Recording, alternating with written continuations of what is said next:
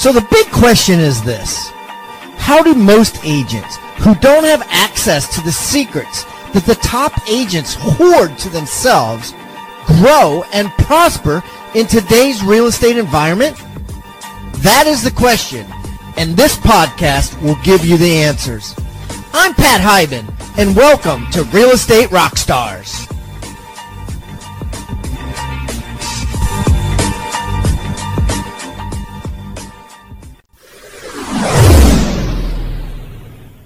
All right, Rockstar Nation, I got a great uh, guest today, highly recommended by some of our listeners, and I needed to get him on the show. Mr. Stephen Powell is with us, first time on the show. Stephen, welcome to Real Estate Rockstars. Pat, thanks for having me. It's an honor to be here, and thanks to those that dropped my name. And I'm excited to share my story, and I hope that uh, if if some of the pain that I've had along the way helps you out and saves you a few years, then it was worth it. There you go. Well, I'm sure it will. So let's get down to the nitty gritty. What first of all, tell us a little bit about who you are, uh, so we can get to know you better. You know, thank you so much. Um, and and I want to uh, uh, caveat first as I go and I frame who I am and where I've come from. I just want I want to uh, just throw this phrase out there that if a nobody from nowhere can become a somebody from someplace, and I was able to do it, then you're able to do it. And so my background story based on that, Pat, is, is I came from uh, the way of uh, the school of hard knocks. Grew up in a split family, was on my own at 16, dropped out of high school in 10th grade. Got my first wife pregnant when, when I was 18, had my first son at 19, went on to have uh, five kids before I entered uh, real estate. And uh, when I entered real estate, I was a single dad with five kids, having come off a massive depressing divorce, needing to reinvent myself and needing to find a better way uh, for my family. And uh, I was pointed uh, to the real estate opportunity. And I got to tell you, I was scared out of my mind, didn't know what to do, was was scared to death to step out of that comfort of a steady paycheck to a first time situation of being commission only. So that's that's the the setting of the backdrop. That's my so what. And I just want to emphasize that everybody's got a so what. And we all start real estate the exact same way.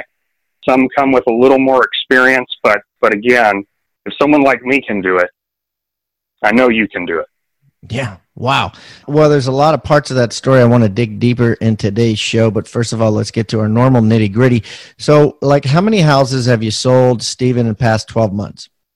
So, in the past 12 months, I sold 27. That that roughly represented 11 million in volume here in my area. And is- you know, there's a there's yeah, this is in the Palm Springs, Greater Palm Springs uh, area, Southern California.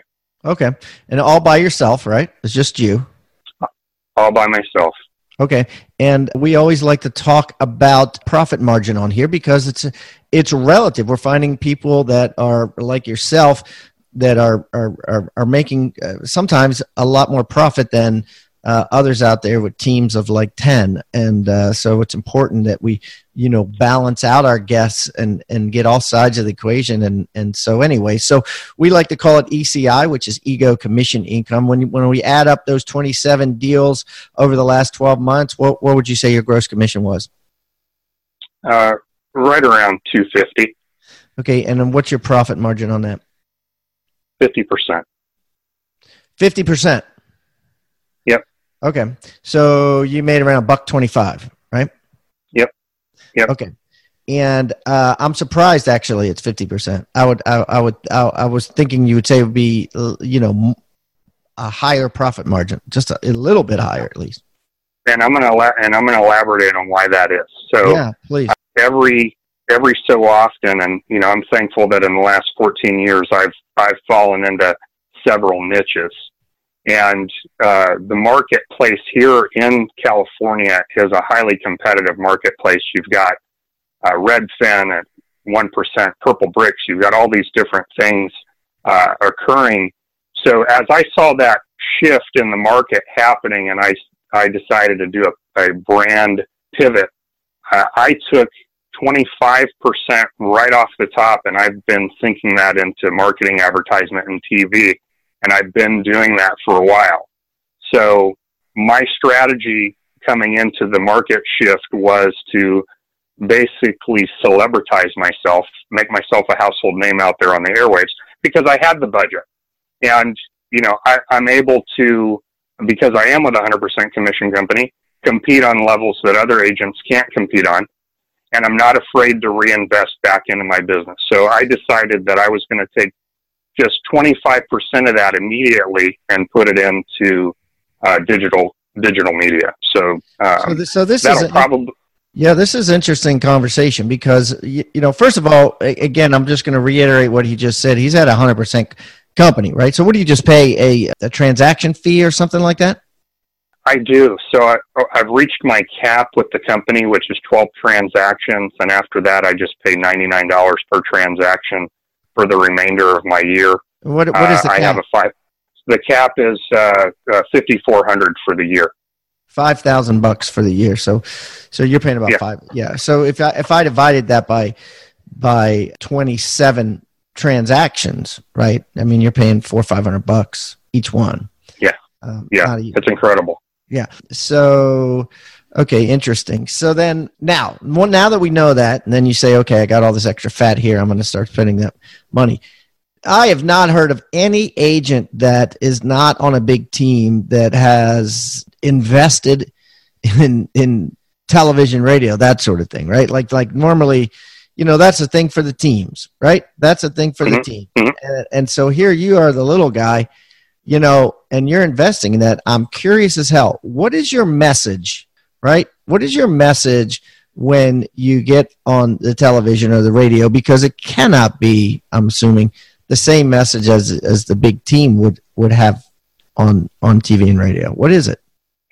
Yeah, it's not. So I really had to come up with a value proposition to, to separate myself and my experience level uh, and also compete. So uh, in one part, it's a uh, a value proposition of a certain savings to the seller for using my services and and also displaying my my past success as an award-winning agent uh, over the years, and and basically getting that repetition uh, over the airwaves of, of constantly having Stephen Powell, Stephen Powell, uh, call Stephen Powell. So it's an economic. Um, so your message is economic. It is. What are, what are you giving them? Like, what are you, you know, what are you giving a seller in an ad? So a seller, yeah. So a seller's getting a 33% rebate.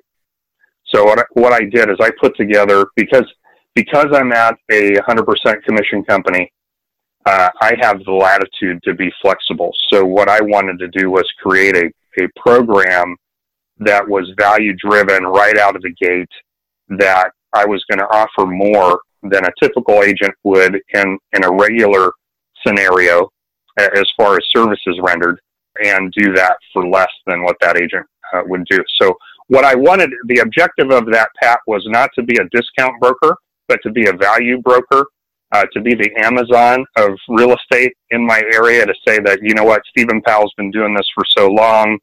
He's taken, uh, he's reinvested back into his business and his technology. Uh, he's streamlined processes and he's able to save you money and give you full service representation. Right, without without a team you know like like you're you're getting me 24 7 right? So okay. So you're basically just saying based on what the hmm, i don't even know what kind of words you could use to say like you, you know what i mean? Like how do you even say that how do you even say that in an ad? Because you're assuming that that the commission is is the same you know but it's not right? So so how do you even say how do you even say I give you a 33% rebate? I understand how you say it from a buyer because a buyer co-op is fixed, right? It's like, you know, it's in the MLS, but a seller, what a seller pays is negotiable. So how do you say that in an ad? What kind of words do you use? Uh, you know, I, I use just that, save 33%.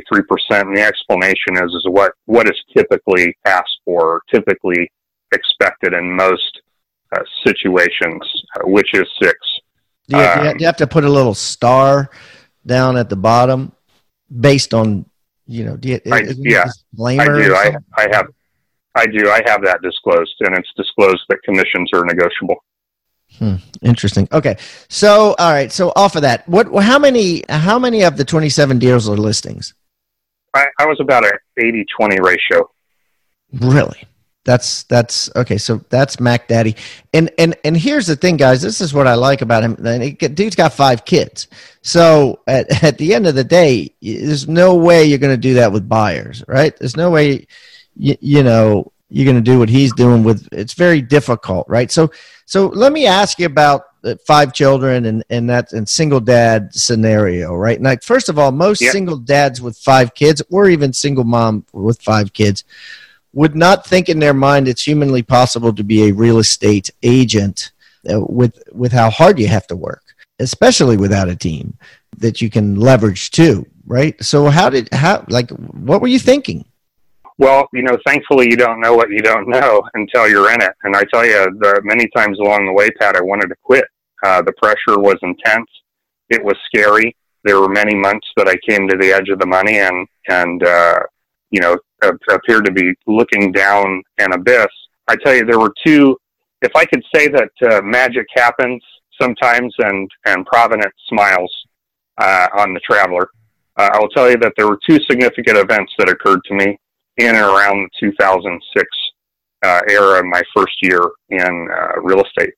And that was one as I was introduced to the principle of correspondence, of the law of correspondence, which basically states you got to give to receive. And uh, a really good friend and mentor of mine challenged me to get out of my poverty mentality and to give a portion of my money and my income to those less fortunate than me. And that created an energy shift within me, got me to look at money different, got me to look at things different, not from a position of lack, but from a position that there's more than enough for anyone. Secondly, as Providence would happen, I was driving down the street one day contemplating how on earth do I do this? I was doing everything that everybody said. I was writing letters. I was uh, doing open houses, and just nothing seemed to work for me. It took me one year to sell my first house, which is, you know, I've got these mouths to feed. This is frustrating. But I was driving down the street, Pat, and I saw a car dealership marquee. And this is a down market. Everybody's leaving real estate. Everybody's telling me you're crazy. Go get your job back. And I see this marquee and it says Arturo, Salesman of the Month. And it really rocked me hard because I, I reasoned within myself that regardless of what a market's doing, people are still buying and selling. And if someone is buying and selling and there's a salesman, then somebody's got to be number one. So why not me? And that question uh, just hit me so hard. And I said, yeah, why not me? And I tell you, from that point on, uh, I began just telling everybody, look, I'm going to be number one. I don't know how I'm going to do it. I'm going to be the guy that goes across the stage, uh, gets my trophy, and they're going to ask me, how'd you do it? I'm going to say, I have no idea. You know, Pat, in 2008, yeah, in 2008, I sold 108 homes for a little over 15 million uh, in total volume. That was uh, uh, REO driven. Uh, I was number one in the office, and I won a trip to Hawaii. And I can tell you, it was those two events: number one, reciprocity and giving, and number two, getting that vision and belief that it was possible for me, this nobody from nowhere, to so, to be so that guy. And and and you you sold 108 homes by yourself and and now you're selling 27 so and that and that's all a, a, a result of of reos right? Because they were just like flying at you then right? Like 10 10 that month, was 20 a month. Yeah and that's right. And you know the difference the contrast of then and now you know back then i was 36 years old now i'm 47 i i really don't care to work as hard i know what it takes to sell 108 houses, and I'm really comfortable with the 30 uh, a year lifestyle. it's good for me. It's good for my marriage. Back, you know, I I had remarried. And I guess I got to add one more kid to the. So I have six kids total. Um, oh, dirt! Yeah. So, so I, I only have I only have one left at home. So you know, we're okay. I get to go. a lot easier now. Yeah, I get to go and have steak and lobster and not worry about it so now. Twelve years ago, when, yeah, like like not even like when you did in 2008, you did 108 sales. Like, what kind of time management skills did you use uh, to number one do 108 sales, and number two have I assume most of those kids were at home still. Yeah. So thankfully, because of my uh, my background in, in corporate America, my time management tasks was they were they were really good. I'd say my biggest challenge that I had, and I ended up hiring a coach, not for the business side of real estate, but I didn't know how to shut it off. I was working seven days a week, 30, 40 days at a time. I was so far out of balance. Doing the work and, and being first in, last out, that was easy. Stopping to take time off, I mean, that was almost like I had guilt and anxiety to take an afternoon for myself. So I had to really get involved in life coaching back in 08 to bring myself back to a place uh, of, of some type of balance because I, I let it go too far to where the business affected me personally and it was taking its toll on my health. It was taking its toll on my marriage. And so if I, if I wouldn't have uh, adjusted my perspective and got someone to help me with my blind spots, it would have been pretty difficult.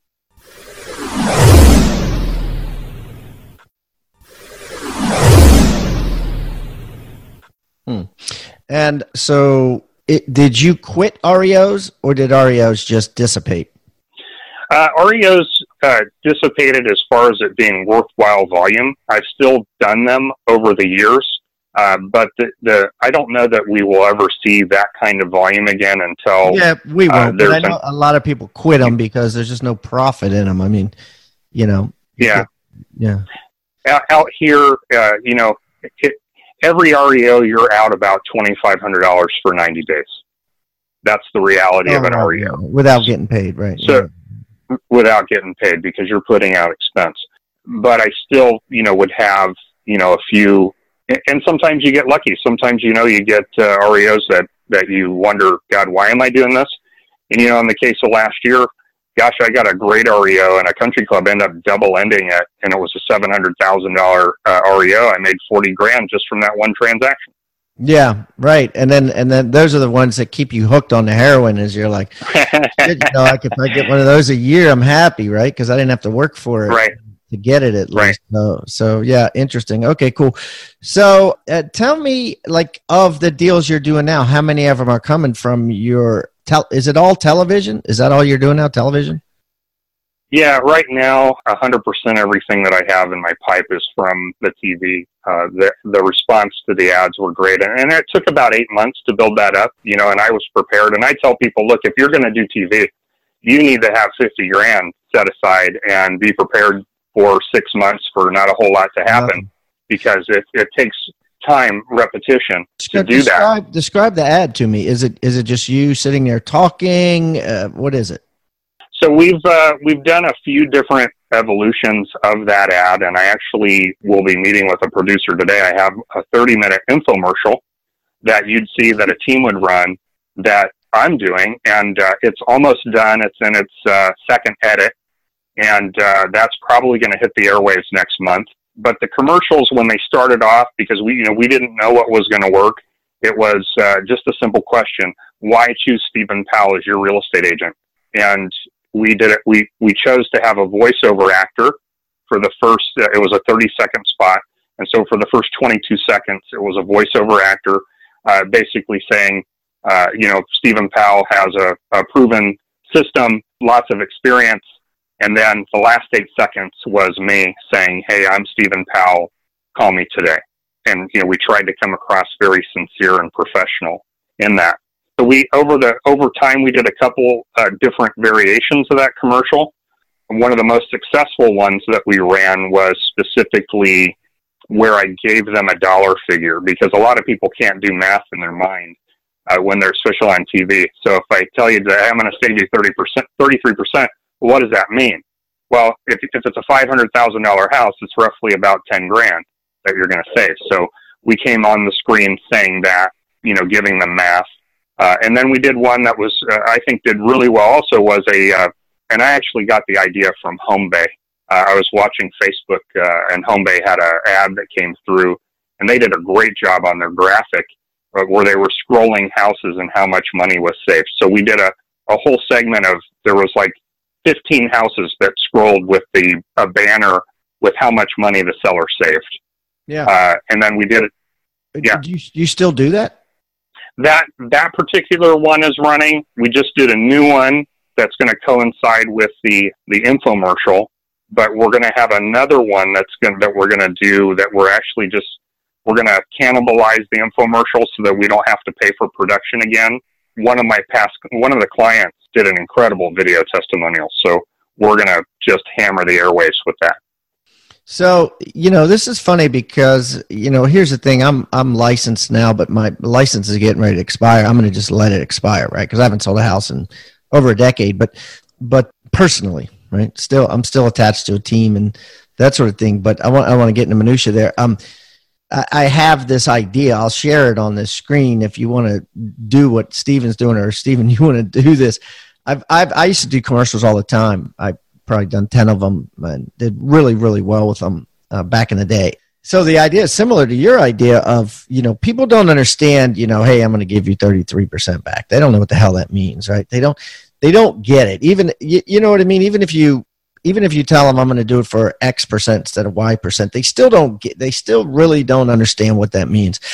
So I always thought it'd be a great commercial to show them what it meant. So let's say you take the average sale price in your market and you take whatever percentage you're going to do or whatever dollar figure you take your dollar figure idea whatever it is let's say it's 10 grand and you find something that's worth 10 grand and you destroy it on camera so you you you literally you're like hey i'm stephen powell and i just bought this used you know toyota rav4 and I'm gonna run it off the cliff, and you let it run off the cliff, and then you're going, that's what will, that's what you'll do if you don't call me, and you explain it, right? Or you go, you go to a Best Buy, and you just go in there and you start taking out these flat screen TVs one at a time, and you just start throwing them in the dumpster.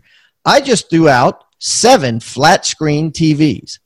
That's what essentially you're doing if you don't use Stephen Powell or something like that. And I don't know what you can get away with. That's fantastic.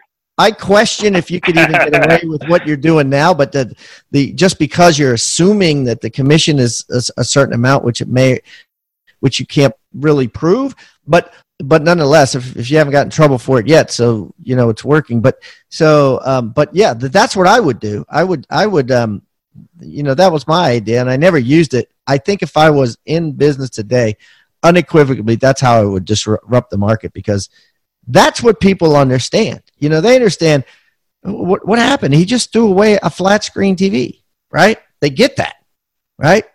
they don't get it when you talk percentages and and even dollars. It's like you know, you say, oh, you know, I'll do it for a flat. I had a thing one time, a campaign I was trying to run that where I did it for a flat fee, right? Like, like you take the average commission, just like you're doing, and be like, you know, X percent is is this much. We're going to do it for a flat this. People still struggled with that. Like they don't, you know what I mean? It's very hard for them to get yeah. the conceptualization of th- this is real money. It's kind of like equity in people's houses is like buying something on your first credit card. They, you know, it feels like it's not real money or poker chips in a casino. It feels like it's not real money for some reason, equity. But if, if you can put it in a, a mental state of mind where it becomes real money, right? Like you're you're at a casino and you're like, uh, here's all these freaking chips made out of plastic or wood or whatever they're made out of. You can keep those, or I'll give you this car. Be like, oh, screw that! I'm going to take this car. You know, you know, you know what I mean? Like it just. Yeah, no, I think that's brilliant. I'm definitely going to use that. and then and then every six months you change it, right? You're like, oh, what's Stephen Powell going to change now? What's he going to destroy now? you know, that's worth ten thousand dollars. Anyways, really cool. Um, okay, so uh, all right, so tell me about like um, some technology. Like, uh, do you have any cool technology that you're using that uh, people need to know about? Well, you know what, um, and this goes back in how do you increase your margin? Is the more that you outsource and you can't do things on your own or keep it in your team, uh, that cuts into profit. So, you know what? I went out and bought the best technology and acclimated myself with it. I have a Matterport camera. I have uh, a 4K drone. Uh, I know how to do uh, all that. I don't have to outsource a single thing, which also drives my my profit margin and and is one of the reasons that I can do.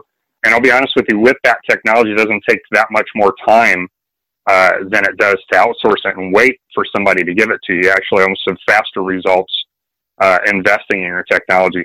And I can tell you that that you know, yes, Matterport is a it's a thirty five hundred dollar camera. A drone is a grant, but I don't look at that as an expense. To me, those things are already paid off. And you know what? In between things, I'll side hustle with that pad. I'll make two hundred and fifty bucks for someone else. You know, if they call me up and say, "Hey, you know what? I, I need to film a listing for me." Sure, I've got the afternoon. I'll go over. It takes me an hour. I'll make two hundred and fifty bucks in an hour. God bless America. That's mm-hmm. that's how that's how amazing. Uh, you know, I mean, you can do so much in real estate. I, I would have to imagine, and I like that. That's good shit. So I would have to imagine that to do 20% buyer deals, right? You almost have to not, you know, your, your standards have to be really, really high. Like, you know, like, and, and I guess in today's world, you can do this because, you know, once you put the, the your listing in MLS, you know, it's going to show up online in Zillow and Redfin and everything else as someone else's listing, not yours. And uh, other agents are going to show it, and you're not going to make that buyer deal. So I understand how this could happen because certainly back in the day, before Zillow and the MLS was public, you almost had to have a higher percentage than 20% buyers just because you got those opportunities, you had to take them. Someone said, Hey, I want to look at this house. But like, I'm just curious, what are your standards when a buyer does call you direct? You know what I mean? When, how do you decide, yeah. I'm going to work with this guy and not this person? Well, my preference, if I'm going to work for a buyer, they want the house that they're calling on.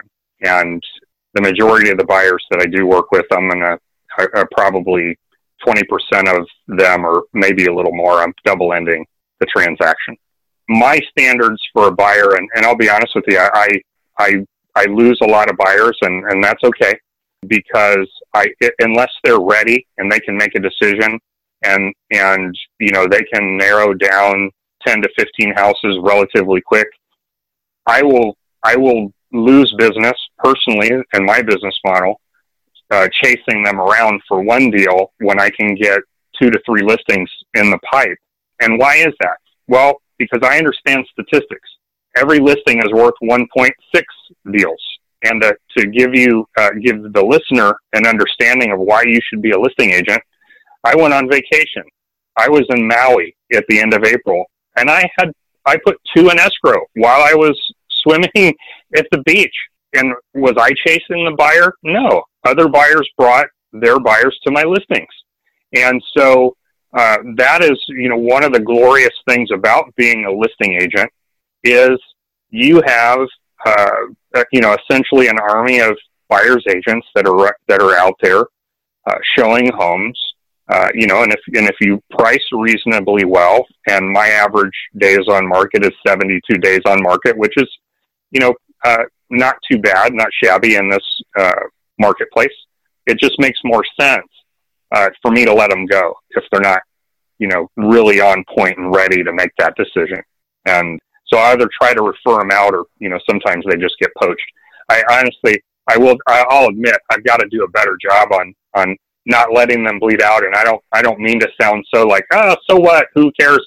I mean, obviously, yes, I'd like to make the money no, on it. I, yeah, but, but you know, no, I, I think maybe you're you're right, but you're wrong. Like I, here's the thing, right? Like you, you feel guilty, right? I could tell that in your voice. You feel guilty. You're letting process. But at the end of the day, it, it, it may be working for you. It may be actually smart to do because you don't know. Like once you let that monster in the room, you know, you could go back to those workaholic days that you had back, you know, 10 years ago and, and then be, you know, you know, working all the time. And then listings, like you said, within Maui, you were able to sell two listings and you, and you had a thousand agents working for you through the MLS, you know, and everything else. If somebody wants to see a house nowadays, they're going to see it w- w- without you, right? They're going to, they're going right. to be able to see it without you. They're not going to get pissed that they can't get you because there's 8 million ways to see it. So it may right. be a good thing. And you think about other countries, the, the way the, these other, a lot of other countries and um, some agents, I talked to one agent recently that's like this, you know, it, they do believe deep down is it, it is a conflict of interest to work both sides. So they absolutely won't do it. Right. And if you think about it deep down, if you took commission out of the equation and you just simply ask the question, is it a conflict of interest to work both sides? Yeah, of course it is, right? Because you know, a lawyer wouldn't work both sides of a of a case. So, yeah, you know, so maybe anyways, I think my point is maybe it's a good thing. Maybe you shouldn't feel guilty. Maybe that's just your way. I did talk to another agent recently from the United States that didn't work both sides, just refused to work both sides. Just said, you know, I don't, you know, you you got to go find an agent. They would say, if you want to see the house, you got to go find an agent. And I thought after that conversation that, you know, their time is so much better controlled. So, uh, anyway. Yeah, yeah. Well, you know, and in some states, uh, Pat, uh, dual agency is against the law. California, it's not. And I tell you, um, you know, I do, I do uh, carry a legal insurance through Real Estate Risk Management, which is an Orange County law firm, and for a nominal fee for each transaction, uh, I get some uh, coverage for my client and myself. And, you know, I did have a sticky situation once where a seller didn't disclose that there was mold and they knew there was mold and they never told me, they never, they never shared the report with me. And, uh, but I did note discoloration in my, uh, agent visual disclosure. Uh, I did, did note that uh, there appeared to be water damage in my disclosure. I did recommend inspections, but that buyer uh, you know, of course, assumed that I was lying and that I was uh, in cahoots with the, the seller to bamboozle them. Now, fortunately for me, I had the legal insurance. I immediately, when I was contacted by the uh, other party's attorney, contacted uh, uh, real estate risk management, explained to them what was happening. I sent them all my records, and they stepped in and basically said, if you, Mr. Seller, can prove that you sent Stephen Powell the mold report and and can show communication that you disclose that to him, then we'll participate in mediation. If not, then we're not going to participate. So having that certainly assisted me, and I, I would feel less comfortable if I didn't have that kind of service at my disposal. But uh, you know that that could have been a real sticky situation. And fortunately for me, it wasn't because well, I, I, a, I hadn't done anything wrong. That's a great story. So let me let me ask you this question. So let's say now, knowing what you know and going through that, let's say tomorrow you go on a listing appointment, they got mold. What are you going to do? Well, I tell you, first off, I'm. I, they would have to say that I've got mold, and let's obviously, say, I would disclose well, that. Well, let's say it's blatant, or let's well, say they had the a leak in the basement. Not, yeah, so so that's a tricky question see because i'm not a i'm not a mold expert i cannot i cannot say you have mold unless a mold expert came in there i can say i see dark spots but i don't know what they are yeah right you don't know what because, kind of mold is yeah, see, yeah see, in Maryland, i just have to disclose. In Maryland, in Maryland they got something called latent defect which means latent defect and i don't know california must be different but latent defect means like if you if you know that the basement flooded, then that's a latent defect, which means is a possibility that there's mold, and you have to disclose latent defects.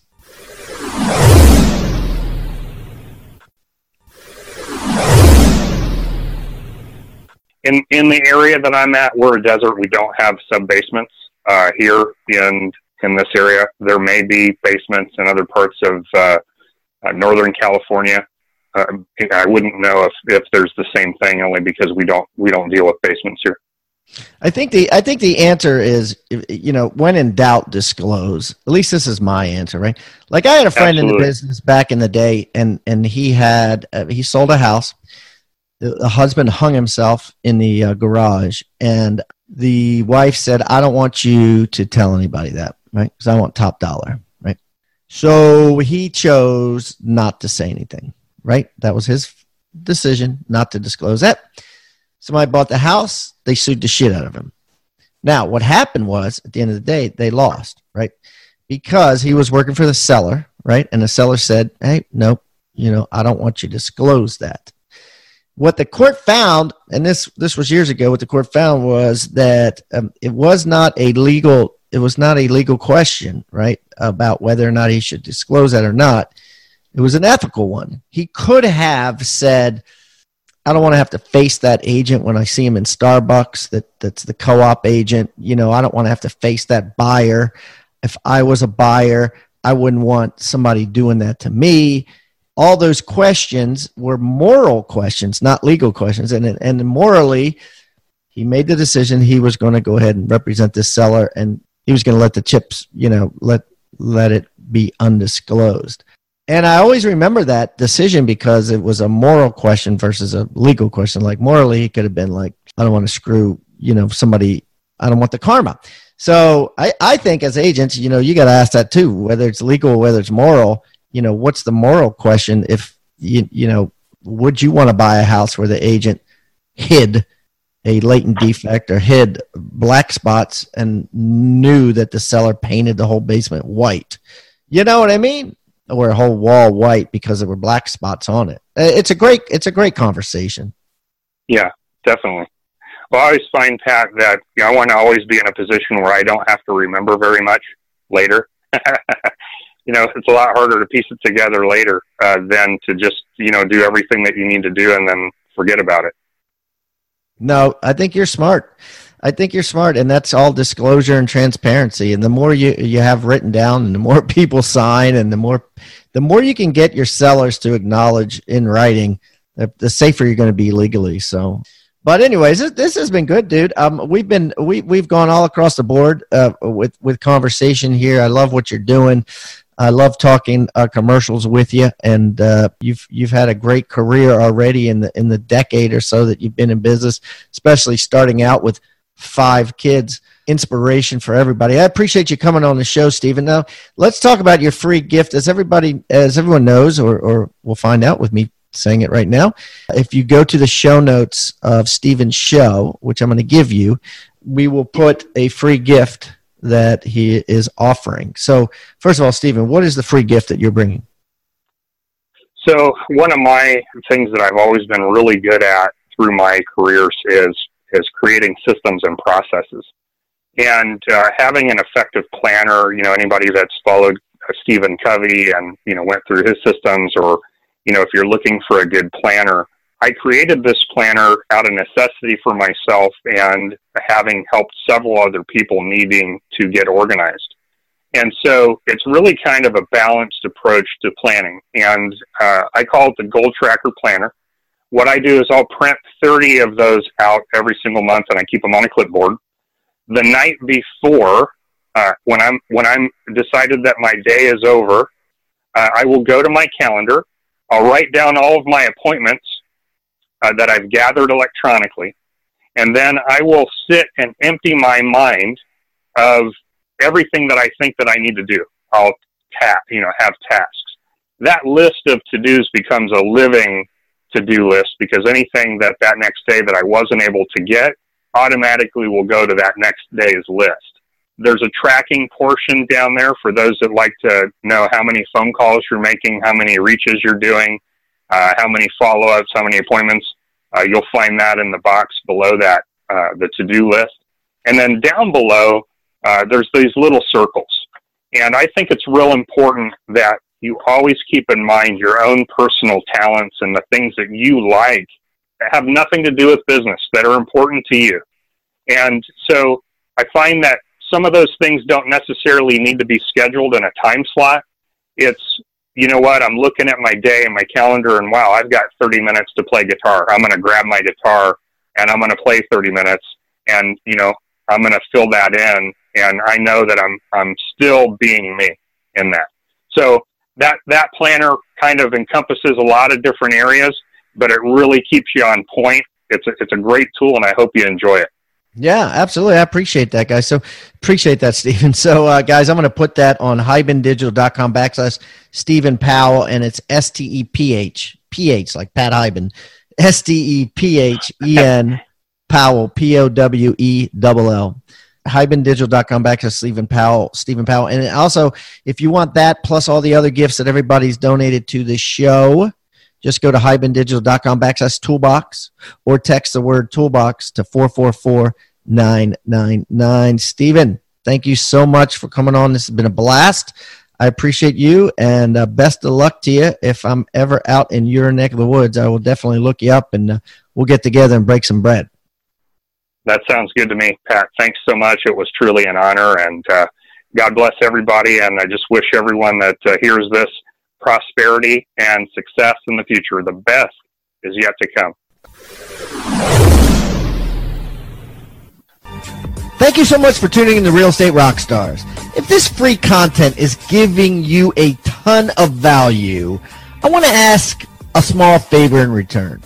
I need you to pull out your pointing finger and hit the subscribe button. Yes, hit subscribe, please.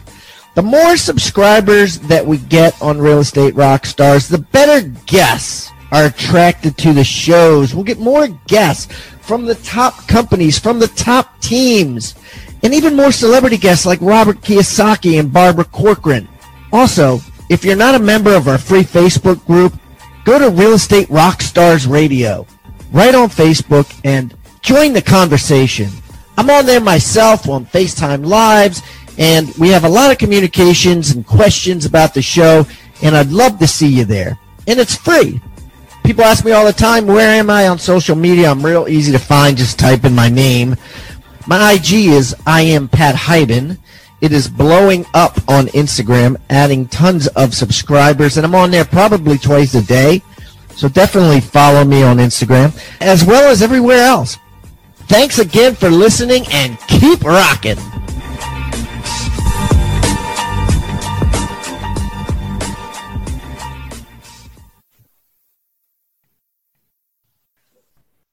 This podcast is a part of the C Suite Radio Network. For more top business podcasts, visit c-suiteradio.com.